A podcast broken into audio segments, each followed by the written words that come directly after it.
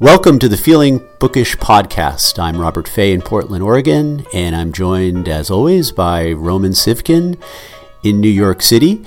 And today we're going to look at a, an older book. We're going to look at um, The Loser by the Austrian novelist Thomas Bernhard, um, who uh, probably died, I think, in the early 90s, uh, was born around uh, 1929 or so.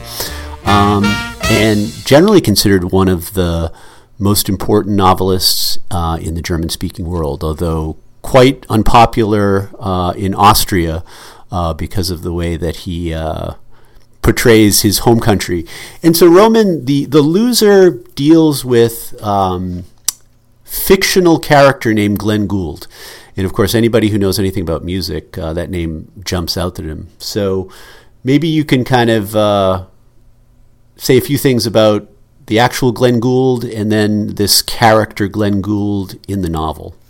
Right. Well, uh, you know, they're they're they're definitely not the same person. It's definitely a fictionalized version. Um, you know, Bernhard's foil, so to speak, that he creates in Glenn Gould in this book. Um, of course, the real Glenn Gould, uh, amazing piano, I guess you can call him virtuoso, following this book that we're reading here. Um, uh, an absolute genius of a performer who performed for the public only for a short time and then kind of cloistered himself and refused to be in public and uh, really relied on recordings. Um, of course, classical record, classic recordings like the Goldberg Variations and the Well Tempered Clavier um, made him super duper famous. He's he's kind of like a you know a super superstar uh, in the classical music world. Um, but definitely not the same character as in Bernhard's The Loser. There's slight variations. You know, in The Loser, he's uh, he's a Canadian American. He lives outside of New York. Um, he dies at the age of 51, I believe. As as you know, the real Glenn Gould was a Canadian, of course. Uh, I believe he lived in Toronto most of his life. He died at the age of 50 um, not at the piano playing the Goldberg variations like in the book, like it says in the book, but uh, just I believe in bed, uh, maybe while asleep even. Um, and and it's it, it's absolutely, and I, and I think the interesting part about choosing Glenn Gould because part one of the themes here is is um, focuses on what does it mean to be an artist and, and not a dilettante, but an actual artist.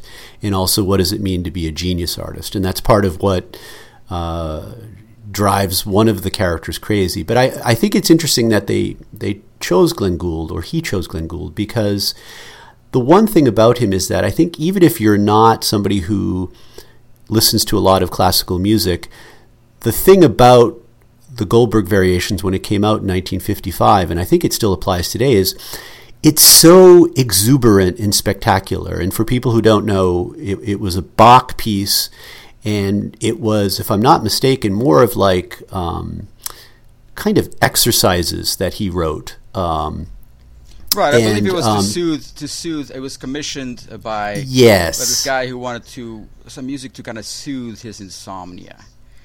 Exactly, that's right. I'm actually thinking. I think it was the well-tempered clavier, which originally were created as exercises to right. to loosen up right. uh, one's fingers, whatever. But Bach at that time had been a dusty Lutheran church-going kind of music, and I think the thing that Gould did was just reinterpret it, and it was modern and exciting. And even today, you listen, there's a, an exuberance. Uh, it's lovely. You don't have to be a musician or um, you know some kind of listener to get it. And so I think it's that kind of genius um, that really just jumps out at you with Glenn Gould. Right. Um, and so I think it's it's uh, you know clever of Bernhard to sort of pick Glenn Gould because the genius is so obvious so, and so evident absolutely and you know bernhard yeah. himself studied music i mean this is something that's very close to his um, to his heart because he he before he got really sick with this lung disease, which by the way all three characters here share. Three of the major characters share this lung disease. Um, in fact, four of the characters have lung disease in this book. Uh, but he trained, I believe, as a singer in Vienna, uh, and he was set to become a professional musician uh, when he was. In, in, And by singing, do we mean like like German lieder? Yeah, this yeah, kind yeah, of classical, classical yeah. classical stuff. Um, you know, and he he basically could not pursue this career because of his lungs, because he was sick. Um, so this is very, very close to him. This whole theme of music and musical genius, and what does it mean to be a genius in general, not just in music, but just in general.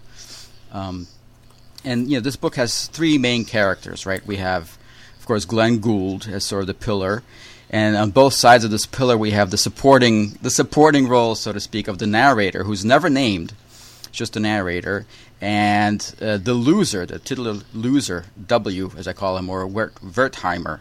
I pardon my German expression here, um, uh, pronunciation, I should say. Uh, but Wertheimer and the narrator are these, these revolving moons around the sun of Glenn Gould. Um, and uh, it's it's really in a way it's almost one character broken up into three different facets. Uh, I don't want to like psychoanalyze the book; that would be horrible. But but it, it does feel like it's um, a study in genius and genius. Basically, this is a, a genius Yes. study. You know, it's Yes, not really, it's not even a novel. I mean, it's technically it's a novella. It's not that long. Yeah. You know, but it's very dense and concentrated. Yes, and and the character Wertheimer, um, as the narrator tells us, consciously wanted to be a virtuoso. He wanted to be a Glenn Gould, and so of course the uh, when he meets Glenn Gould at the Mozarteum in Salzburg, this you know fictional kind of meeting here. Um, he's immediately broken. He realizes that within within his hearing effort, all that his wi- work, within he's actually outside of room 33 on the second floor of the Mozarteum and he hears at 4 p.m. as the narrator notes I mean that's that's wonderful this exact detail at 4 p.m. at room 33 on the second floor Wertheimer just happens to be walking there and he hears somebody playing the aria part of the of the Goldberg Variations, and it's Glenn Gould playing it. And within a few bars of hearing Glenn Gould, uh, he maybe not even conscious, in fact, unconsciously, because the narrator keeps saying this. He didn't really realize it, but that was the fatal moment for Wertheimer. That was it at 4 p.m. on the second floor, room 33, was the fatal moment. It was this death sentence, pretty much, when you heard Glenn Gould uh, play. In fact, uh, in, early in the book, he says that. Uh, um, well, let- let's just back up a little bit because they're meeting in, in Salzburg, which, by the way, is also the birthplace of uh, not the birthplace, but it's the hometown of um, of Bernhard. Um, he was born in Holland, um, but they they go there. All three of them go there with the purpose of studying with Horowitz, Vladimir Horowitz, of course, world famous pianist, real pianist. Who in real life I believe never even taught, and I don't think it was ever at the Mozarteum. This again a fictional element here, but they are all three of them are attracted by this this uh, world famous uh, uh, piano virtuoso Horowitz and go to study with them, right? So they go to study with him and they meet as as and become friends, lifelong friends at this point. So the three of them, you know, are lifelong friends. But as, again, as soon as and Wertheimer was, um, according to the narrator, the best player, the best piano player in in the school at that point, except for Glenn Gould. When Glenn Gould shows up, which by the way he never did show up to Salzburg. He uh, he played there I think a couple of times, but he never went to the Mozarteum. He never studied with Horowitz. Horowitz was never a teacher to begin with. But anyway, um, so when when they get there, they they take this course with Horowitz, and when when Wertheimer hears Glenn Gould for the first time, Horowitz invites him into the studio, invites him into the room, as Glenn Gould is playing the Goldberg Variation, and and Wertheimer is so amazed by Glenn Gould's playing, he can't even sit down when Horowitz offers him a seat, and only sits down after Glenn Gould finishes playing, and he's just already you can tell that something is really broken in him by Glenn Gould's playing, by this genius. Something is already broken in him. Yes, yes, and and um, the I, I will won't repeat myself and keep saying the Glenn Gould character. I'll just say Glenn Gould. Glenn Gould recognizes uh, right away that this uh, the yearning and the the the the wannabe quality of Wertheimer, and so immediately starts calling him the loser. Right. So that's where we get the title. and and of course this um, almost becomes part of the eventual death sentence of Wertheimer to to actually he probably knew he was a loser in a sense that he was although technically talented on some level a wannabe. Not a wannabe in the sense that he wasn't competent or even as you as you say a very good piano player. But if your goal is to be the darling of a generation you ain't going to be it when you're around Glenn Gould. And and this exploration of what it actually means to be an artist at that level is fascinating because it's more than just your ability at the instrument in this case, but almost like your psychology. And there, there's a, um, a, a paragraph here that I think is really brilliant. And so the narrator is again analyzing the difference between the two, and he says. Whereas Wertheimer continually asks questions, Glenn didn't ask any questions at all. I never heard him ask a question, I thought. Wertheimer was always afraid of overtaxing his strength. It didn't even occur to Glenn that he could overtax his strength. Wertheimer was constantly apologizing for something that didn't even need an apology, whereas Glenn wasn't even familiar with the concept uh, of apology. Glenn never apologized, although by conventional standards, he, he constantly yes. needed to apologize. Uh, Wertheimer always had to know what people thought of him. Glenn couldn't have cared less, and so it's it's brilliant and great, and uh, it, it makes you wonder that um, almost this idea of nice guys finish last. Is there something that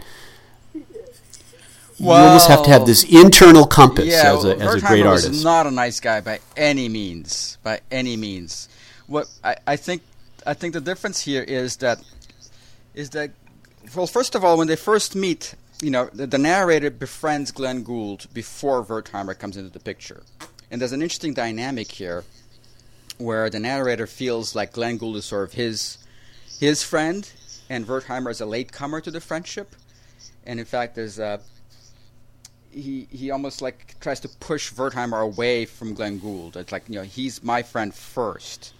Um, you know, Wertheimer was not was kind of always like the third wheel, so to speak. Um, but I just want to back up a little bit, Rob, and, and just and just point out that if anybody hasn't read Bernhard, uh, the style here is really crucial to the telling of the story. Yes. First of all, what, what's happening in real, sort of quote unquote real time, is the narrator is going into an inn, an Austrian inn, and and and he's thinking. He's thinking about what happened 28 years ago, which is when Glenn Gould uh, he met Glenn Gould, which I believe is 1953 in the in the years in the in the novel. So he's kind of retelling meeting Glenn Gould and spending two and a half months with them at the Mozarteum, studying with Horowitz. Right. So um, at some point during those two and a half months, Wertheimer uh, he befriends Wertheimer as well, just kind of meeting him in the hallway and speaking to him, and then suddenly, boom, they become lifelong friends type of deal. He actually talks about that quite a lot as well, about how that happens. How do you just talk to somebody and they become lifelong friends? Uh, but he he you know he he's got this weird style with these very long sentences, and then uh, all this I thought. You know, he said I thought, and this was like 28 years ago. Was recalling, so he's recalling things that happened 28 years ago, and he's recalling them. Um, throughout the whole novel, but and once in a while there's a little line saying, "As I entered the inn, I thought as I entered the inn, or I thought as I stood in the inn." Uh, you know, yes. and this happens. This this goes from page three, the first page, to what page 114. For more than 100 pages, is basically just walking into the inn and thinking.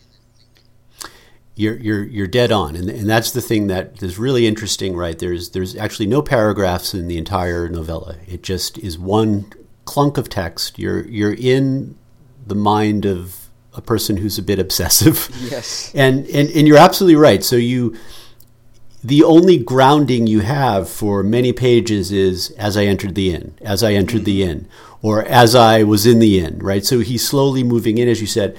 And I kind of made a note that it wasn't until page 24 that you got any physical description of the environment where he, he mentions the inn's fetid aroma. Uh-huh.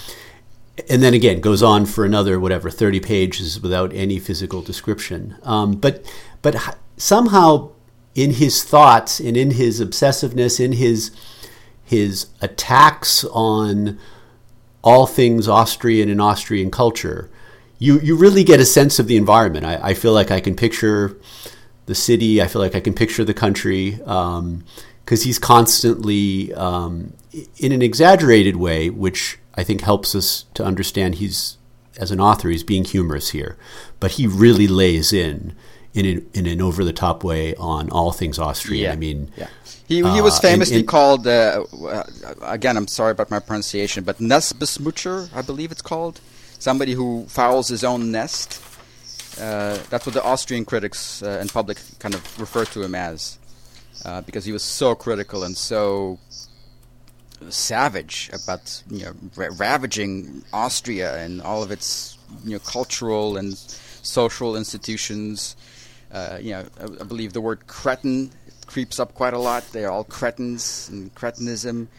Um, and, and totally. And, and, and here's just to give you a little sense of, of how he talks about Austria. He says, um, and again, the narrator, those who live in the country get idiotic in time without noticing it. For a while, they think it's original and good for their health, but life in the country is not original at all. For anyone who has been born in and for the country, it shows a lack of taste and is only harmful to their health. The people who go walking in the country walk right into their own funeral in the country. And at the very least, they lead a grotesque existence, which leads them first into idiocy and then an absurd death. And, and then um, just another, uh, and this I think is just hilarious. And this is where he's addressing Austria in particular. And, I, and again, I think this is hilarious. And if you don't, if you miss that, you need to kind of rethink Bernhard. So he says, Austrian kitchen windows are so are altogether filthy, and we can't look through them. And naturally, it's to our greatest advantage, I thought, not to be able to look through them, because then we find ourselves staring into the mouth of cat, catas- catastrophe into the chaos of Austrian kitchen filth. Love it. And and and so at first, you know, my sense is like, wow, this is a very deadly serious narrator and author who has no sense of humor. But but actually, it it, it is quite fun, and, and I know you love this kind of thing, Roman. So I, I assume you were laughing uh, much of the time. I, I, was, you know, but when I first started reading Bernhard, which was um, sometime I believe in the late '90s or early 2000s, I first discovered him. I um, I made the mistake of uh, reading like three or four of his novels in a row. Now, there's definitely you know absurd and savage humor in there, but I, I maybe I wasn't quite catching on to that yet at that point and so I only saw the depressive, the intensely depressive, the extremely intensely. I know it's stupid to say that, but it's really, really deeply intense, and it's depressive and uh, negative and nihilistic. Of course, he also has elements that are opposed to that in his work, which I didn't recognize at first. So, and I still, when, when people, you know, when I talk to people about Bernhard, and if they haven't read him and, and they're so inclined, I always recommend not to read. Uh, more than one or two books in a row. You know, uh, just just it's just not a good idea because I think an alternative title to the loser. Uh, could be the suicide variations, right? Because there's a lot of talk about suicide. There's a lot of talk about is life really what's going on with life? Is it really worth living this way, or what is it? And is is suicide a, a viable option?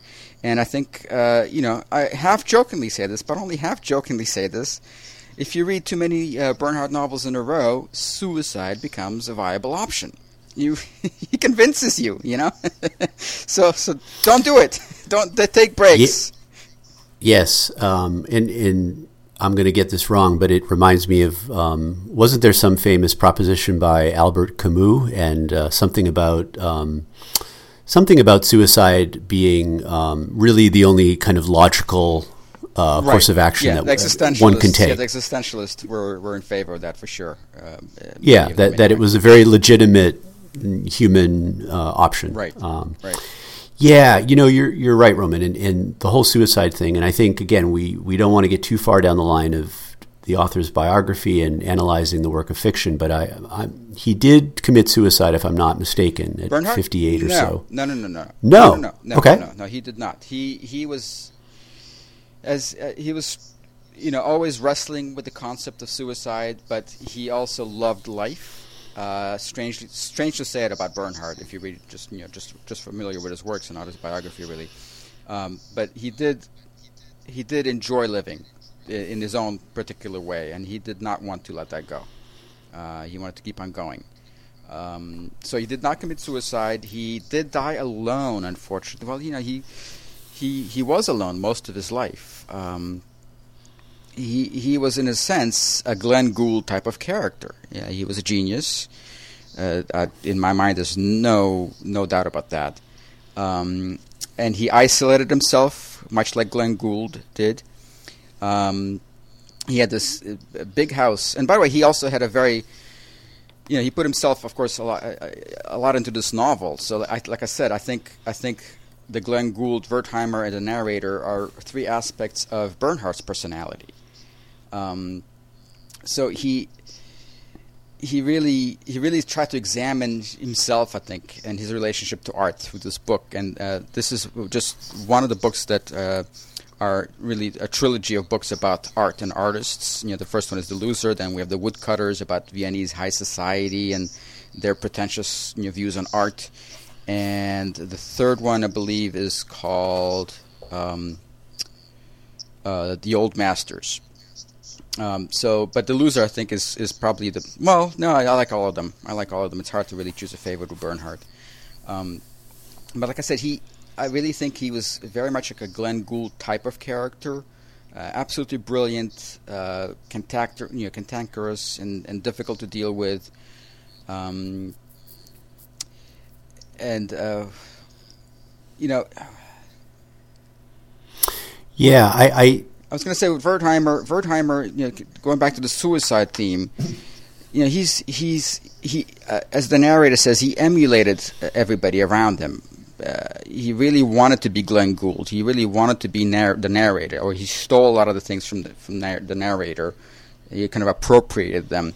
So he was basically an inauthentic person. He always wanted to be something that he wasn't. But the only authentic act that he committed was his suicide. That was the only authentic yes. act. You know. Yes, and, and I, I suppose Albert Camus would would, would approve. Has cheered cheered from yeah, the grave. Yes, yes. Um, yeah, and, and so so that's a good distinction to make about the author's personal life. I, I, I didn't quite know that, but certainly in the novel, deterioration um, of of Austria of right. He's always talking about um, the narrator has been in Madrid for twenty years or so when he comes back for Wertheimer's funeral, and he he's he's uh, again, seeing that you know the country has fallen into to ruin and catastrophe and, and deterioration, and and there's the deterioration of Wertheimer when he is confronted with Gould, but there's also this idea that um, Gould was so committed to his art. There's a lot of references to we all expected that he would explode in, in, at some point, and of course, a stroke is a kind of you know neural explosion of some kind or a right and physiological and that was, explosion. That was yeah, that was all. Yeah, they all expected him to have a stroke or something to die, basically, uh, from his art. yes, and I, and I'm going to make um, a, a, really far flung connection here because that's what I like to do. Um, I've been poking around with a book that I think everybody should check out if they have a chance. It's a it's D. H. Lawrence wrote this amazing um, study in American literature. It's called Studies in Classic American Literature, and it absolutely kills to this day. He looked at you know Hawthorne and Poe and Melville. So he also looked at a lesser, probably a more forgotten writer named James Fenimore Cooper. Mm. I don't know if you oh, did you yes. remember him oh, from? Of course, of course. You know he's very important uh, to the Germans because uh, another brilliant German author, Arno Schmidt, uh, absolutely loves uh, James Fenimore Cooper, and he put him in a lot of his books. So yeah, no, no, um, yeah, definitely. And and I, I'm I'm I'm gonna uh, make a reference to the high school that both Roman and I went to. I don't know if you remember, in at Peabody High School, Roman, um, our our uh, English teacher. I don't know if you recall her name, but she she really uh, pushed uh, Natty Bumppo. Uh-huh. The uh, the tales of, of James Fenimore Cooper, but um, D. H. Lawrence uh, makes this he makes this observation about American literature, and he says there are kind of two features. And he says number one, is a disintegrating and sloughing off of the old consciousness, presumably meaning like the European consciousness. Mm-hmm. and then also the forming of a new consciousness underneath. And then he says of Fenimore Cooper, Fenimore Cooper has these two vibrations going on together. And then he says, by contrast, Edgar Allan Poe has only one, and that's only the disintegrative vibration. Mm. And so that I, I kind of came across that, and I said, yeah, that I think Bernhard is is um, this is sort of what he's looking at. And I also started, you know, the, the Glenn Gould calls Wertheimer the loser, and he calls the narrator the philosopher. And so the philosopher, uh, the narrator. Uh, you know, says that he's happy to give up the piano. That that you know he knew he wasn't meant to be a virtuoso, but he he becomes somewhat of a dilettante in terms of um, you know, oh, I'm studying the great philosophers Schopenhauer and Kant and so forth. And then at one point he tries to write an essay about Glenn Gould, and he's not able to do that. So there's a certain failure among you know the narrator, the philosopher, and, and you rightly point out there's probably some maybe these are all facets of one character. But I'm wondering if if you also got the feeling of um, this is again written in 1983. Um, there seems to also be a kind of like he's looking around Austria, you know, at the center of Europe.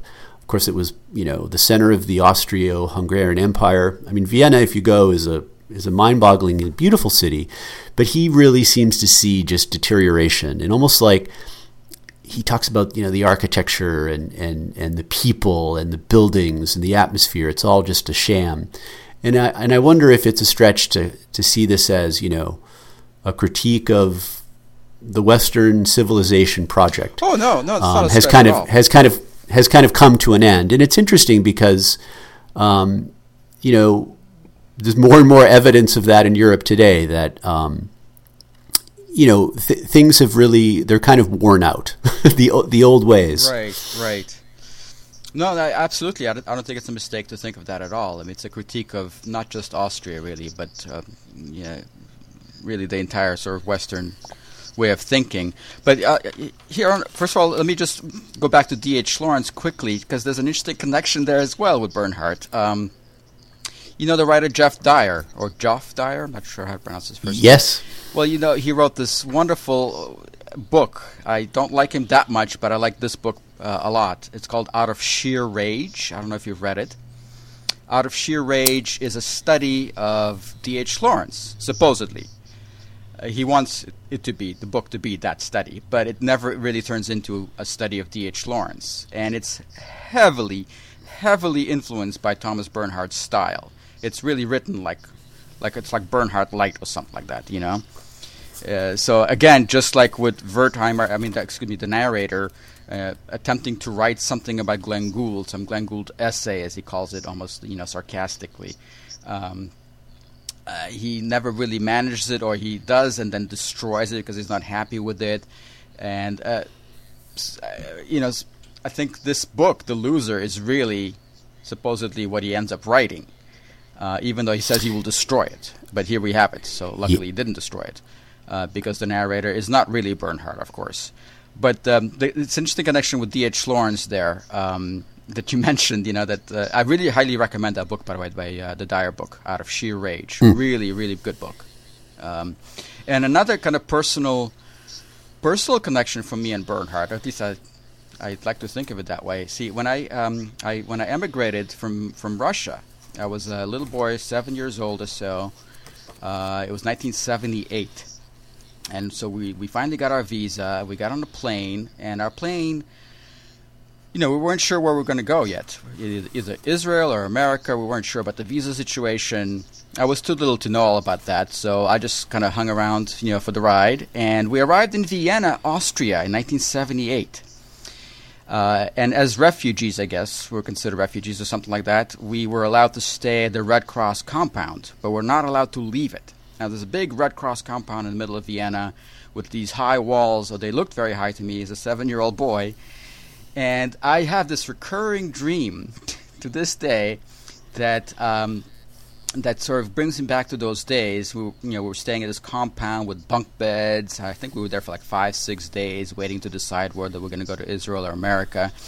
And I have this recurring dream of me being in Vienna inside this compound, and outside the compound, right outside the walls, I'm picturing Bernhard walking, you know, having these like artistic long walks through Vienna, just like Wertheimer has these long walks. He's always this peripatetic character, just walking, can't stop moving. Um, and I'm just picturing Bernhard, who was still alive at the time and probably already thinking about writing The Loser right at that moment, 1978 or, or close to it, and that I'm right there close to Bernhard somehow, you know, behind this huge wall, both physical and and and mental in the way, obviously. Um, so I don't know. I just find it really interesting that I have this weird, um, weird dream about Bernhard and me being physically close, though obviously separated. You know. No, that's a that's a lovely memory, and and I think you've alluded to this before, and and um, this idea of very personal experiences that somehow then become associated with the books you're reading or will read. Yeah. Th- th- this is a topic that I think will.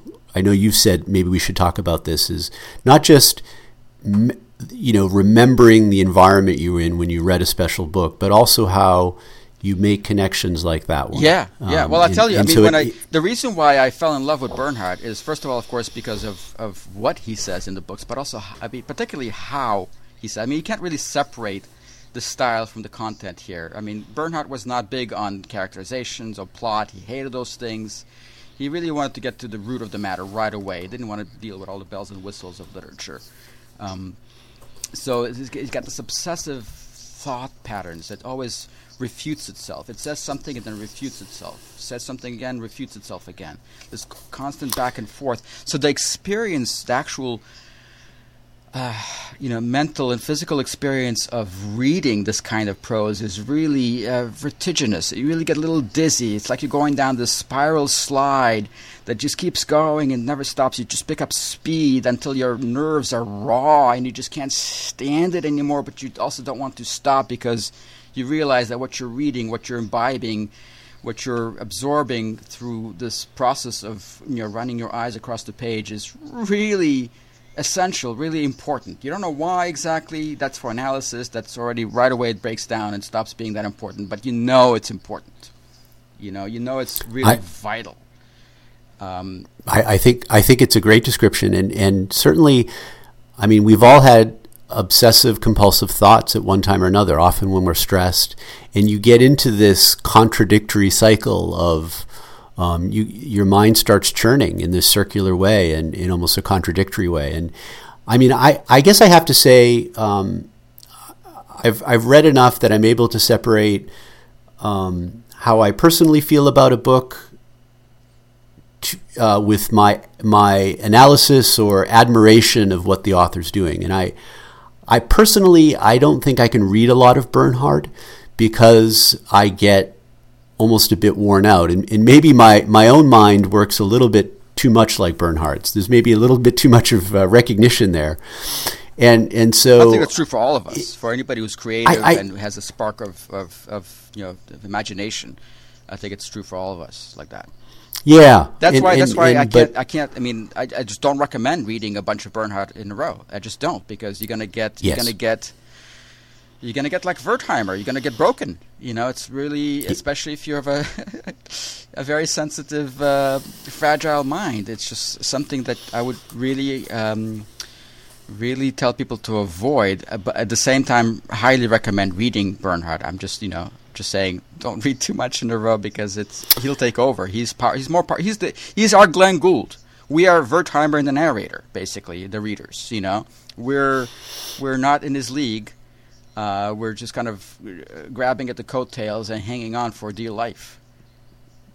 You know. Well said. I, I, I want to throw another uh, sort of thought out there, and that is um, this is a kind of strange book, as you point out, and a lot of the strangeness comes from the this these stylistic ticks that we're talking Which about. Which I love. This, I absolutely love them. I love it. I love it. I love it. Absolutely, and and, and uh, I know he's unfashionable with a lot of people, but I, I still is? really like the critic no, no, I'm sorry. The critic, um, I'm going to quote something from um, Harold Bloom, who's a, a, a, professor and critic at Yale, who's, I think, big cheese, kind of big cheese.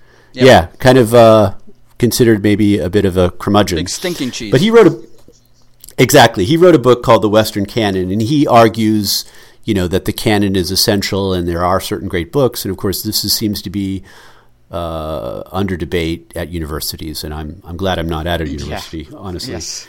Um, but but he makes this he he tries to justify uh, in the introduction why he chose you know the books he chose, and he says one mark of originality that can win canonical status for a literary work is a strangeness that we either never altogether assimilate or that becomes such a given that we are blinded to its idiosyncrasies. He mentions, you know, Dante is the largest instance of the first possibility, and Shakespeare, the overwhelming example of the second.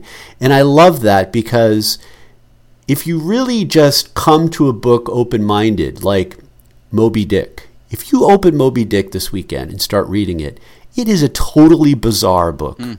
It is completely bizarre. It's wonderful, but you know you're you're you're following this narrative, and then suddenly there are like chapters about maritime uh, technology at the time. You know, deep deep technical lists of the rigging and the ropes um, on these ships in these sails. Um, it's it's a it's it's it's a strange book. There's all sorts of weird things, and I think as time goes on, people will continue to read Bernhard, but it's a strange book, and and uh, I, I, mean that in the in as the highest compliment. Well, I, I tell you, I mean, as the adage goes, you know, uh, all great books teach you how to read them. So with Moby Dick, like yeah. you mentioned, it's it's almost like the art of slow reading. You have to, you can't just like where's the plot? Where's the, what's what's happening next? No, you slow down. You really imbibe the whole whaling industry, the whole atmosphere of how it was. Um, you know, like with William Gaddis, for instance, who, by the way, was heavily in love with uh, Bernhard towards the end of his life. He discovered him only late, late in life, and in fact, uh, uh, Gape, uh, uh, William Gaddis's last work, is is written in Bernhard style. It's very, you know, it's got these uh, long run-on sentences um, and in fact, he made a note in um, to somebody. He wrote a letter and made a note to somebody saying, "I have found my Cicero for all future engagements." When he discovered Bernhard.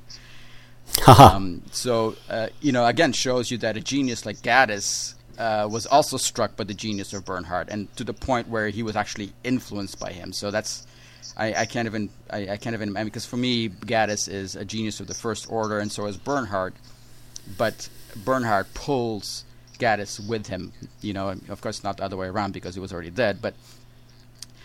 Uh, even Gaddis was, I guess, what I'm trying to say, was susceptible to Bernhard's influence, uh, and people like Geoff Dyer and a lot of other writers are have been totally sucked into uh, Bernhard's style and, and just can't shake it loose and have to ad- adapt it to themselves because, you know, it's such a powerful tool.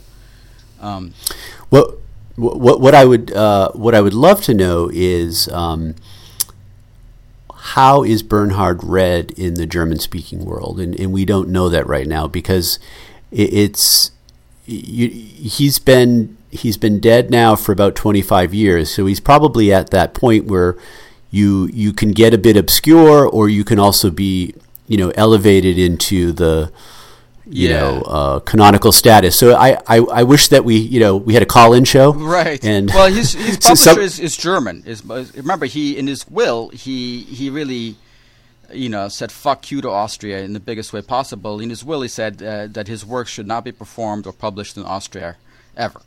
Uh, now his publisher made a few exceptions, minor exceptions, but for the majority, I mean his major publishing house right now is in Germany. He's and he's very very well known in Europe. He's very much admired in Europe, much more than than here than in America. Even though his reputation here has been rising steadily for the past 15 years or so. And I tell you, the funny thing is when I first discovered Bernhard in like 2001 or two or something like that. Uh, I, I, this is before the internet, so I, I couldn't like you know look things up and stuff like that. So I really I became very possessive of him.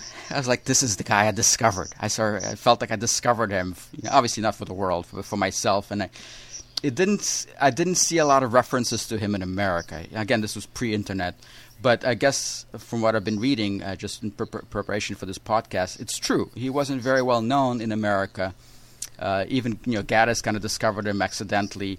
Um, but in Europe, uh, in France, in Germany, in Spain, in, in Portugal. He is extremely popular.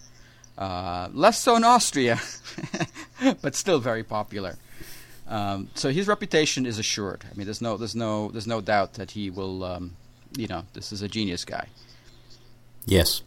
You know, one of the things that also occurs to me as we think about Austria and Vienna is I can't help but wonder if part of the sense of deterioration and part of the because it's also a critique of of intellectuals and, mm-hmm. and artistic people, and this is something that he runs throughout his books is this has to be considered within the backdrop of Vienna, and I might get the time somewhat wrong, but perhaps between the two world wars, Vienna was um, an intellectual first class city. You, this is where you had Jung, and this is where you had Freud, and you had Robert uh, Musil, who um, is is is on my uh, reading list to finally get to um, the man without qualities. His books, yes, yeah. I I I continue to run across references to him by writers I love and respect, but I, am not going to get all the, the names right. But there were many, many intellectuals uh, in Vienna uh, between the wars, uh, many of them Jewish, and many of whom had to, of course, flee um, as the Second World and War approached. Just to get it, sorry to interrupt you, Rob. Just to mention it before I forget, Wertheimer is Jewish. Uh, that's interesting. Yep. I, I, didn't. Is there an explicit yes, reference yes, to that, or he's, he's there's a reference? Uh, the innkeeper, the innkeeper asks uh, the narrator, you know, about uh, uh, Wertheimer's funeral and says, "Was it a Jewish funeral?" And then the, they mentioned the fact that there were Jews, and during the Nazi period, they had to leave Austria to England for England, and then yes. come back. Yes. Um, but it's an interesting little little I don't not exactly sure what that means, but maybe to represent the, all the, the Jewish intellectuals of Vienna. But Wertheimer is kind of the this almost a stereotypical uh, you know neurotic Jewish intellectual. Um, he said, looking in the mirror. Um, uh, you know, but very Viennese and also very, very wealthy. And wealth is a I mean, we could just talk about this book for hours, but wealth is very important um, in this book because uh, all three characters here are, are wealthy, are sort of independently wealthy. Uh, Wertheimer more so than anybody else, but um, it, it, really, um, again, they had to flee Austria um, and come back. But the, the, wealth almost destroys, really destroys Wertheimer as well. It's, it, at least it adds to his destruction because he was never comfortable with the wealth, as opposed to the narrator who's comfortable with the wealth, with his wealth. Um, and I, I, just found it really interesting that uh, Wertheimer is Jewish. I just, you know, I, I didn't notice it my first reading. I only noticed on the, on the yes, because because there are um, there are references in the book to the Nazi past, and in fact the um, uh, the house yes. that um, that Glenn Gould and the three uh, music students uh, are in was um, owned by, or maybe is no, no, no, owned, it was owned by. It was owned by quote unquote recently deceased Nazi sculptor who worked for the, at the service of Hitler, and all these yes. Nazi sculptures, these tremendous, uh, ugly, hideous. Uh, slabs of stone are all over this house that they rent in order to practice for the Horowitz course. And Glenn Gould, of course, as soon as he hears that this was a Nazi home and these are Nazi sculptures, bursts out laughing. And this laughter is very important because it recurs throughout the book. The narrator sort of recalls that laughter. And he says at one point, it's the most wild, the most uninhibited, the, the, the most incredible laughter I've ever heard in my life. It's this particular laughter of Glenn Gould laughing at these Nazi sculptures. Glenn Gould then goes on later on to get drunk on champagne, and, and he just pushes around these, or at least you know, throws the bottle at some of these sculptures, uh, which they can't move because it's so heavy. Uh, you know, another yes. reference yes. to, to, there's always a reference to Austria's Nazi past in Bernhard. Um, yes, and I and I think it's um, Austria has never been very good, uh, as opposed to Germany, at really acknowledging. I think they've allowed to say, well, you know, we were forced into to a, a, a union with, with Hitler, and, and we were just you know innocent well, or whatever. Just, but wasn't it just recently that they had that that uh, chancellor, whatever his name is, Kurt something, Waldheim or whatever. The, who, I forget exactly who. It was just absolutely like, that. Recently, that was yeah, the guy was had a, a Nazi past and everything, you know, and they elected him absolutely as their leader. And and and uh, there is absolutely no doubt you can watch the uh, the film when Hitler enters uh, Vienna in 1938. Uh, there was absolute passion and uh, great excitement for uh, for the Nazis, and, and I think that's a part of Austrian history that still is not dealt with, and, and he obviously plays and, and kind of toys with that. Well, I'll tell you, uh, Bernhard's last book that he wrote before he died, um, Extinction, is first of all, it's it's a it's one of his I think uh, longest books, if not the longest, besides his autobiography, Gathering Evidence. But it really explicitly deals with uh, Austria's Nazi past. It's all over the book. Um, it's this thing that Austria just can't shed, and he really just he just pushes the reader's face right into that pile of manure, and you just can't breathe except that stench. However, the book is still amazing. I mean, it's just really, but again, just so dark and so. It takes a while to recuperate after reading Bernhard. You know, it really does. I mean, like I, as much as I loved rereading the, the Loser, I, I am all in flux right now. You know, because uh, largely because of this whole genius theme. I think the genius and mediocrity. Uh, there's a wonderful scene, which I believe technically takes place in Salzburg, which is kind of a funny coincidence. It's uh, from Amadeus, the movie Amadeus. Of course, Mozart, Mozarteum, Salzburg. This is all the same territory here, physically, geographically, and and mentally as well. But uh, you know, Salieri, uh, kind of this Wertheimer character, where he, as soon as he heard Mozart, he realized he was nothing. He was mediocre. Um, yes. And the, and the, last scene, right, as he's he's finished telling this tale to this priest, and it's just early morning, and he's in this madhouse, and these all these hideous uh, creatures are around him. You know, the wonderful direction by um, um, the director who just recently died, unfortunately, Milos Forman.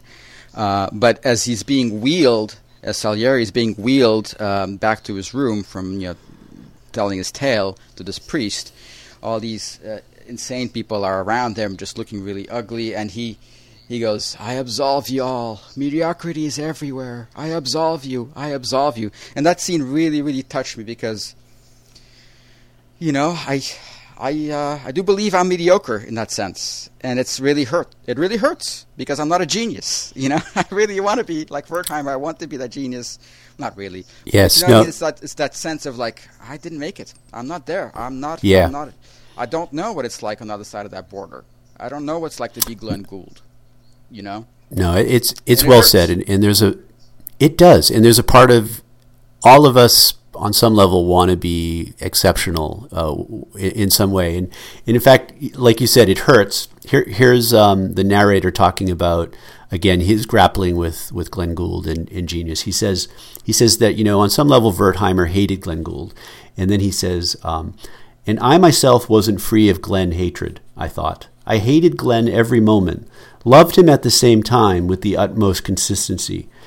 For there's nothing more terrible than to see a person so magnificent that his magnificence destroys us, and we must observe this process and put up with it. And and so that's it. There's there's there's envy. I mean, which is a deep rooted human human Right. uh, characteristic. also, um, uh, just just to kind of end this, because I think we should end on a positive note, having dealt, dealt with you know suicide and all these uh, horrible things. but he, um, Bernhard also offers um, a way out. He also offers a little straw of hope. You can kind of grasp at the straw. Because he says what what Wertheimer's problem was is that he wanted to be somebody else. He wanted to be Glenn Yeah. Gould. Um, whereas, and this is this what this is what you know, causes unhappiness. Whereas, to be happy, all you have to do is just accept that you are a unique, uh, autonomous individual, and accept that individuality. Um, and that's and that's kind of a way out of this dilemma of oh gosh I'm not a genius and therefore I'm going to end my life. Um, you know, by sort of embracing who we are totally, we have a way of at least living authentically. We, we might still not be geniuses, but at least we can live an authentic life. Um, Cheer, Yeah. cheers to that. I, maybe, maybe that's, our, our end, huh? my, my, my next essay is uh, Thomas Bernhard novels as you know proto early self help uh, oh books. Oh my God, he's turning in his grave as we speak.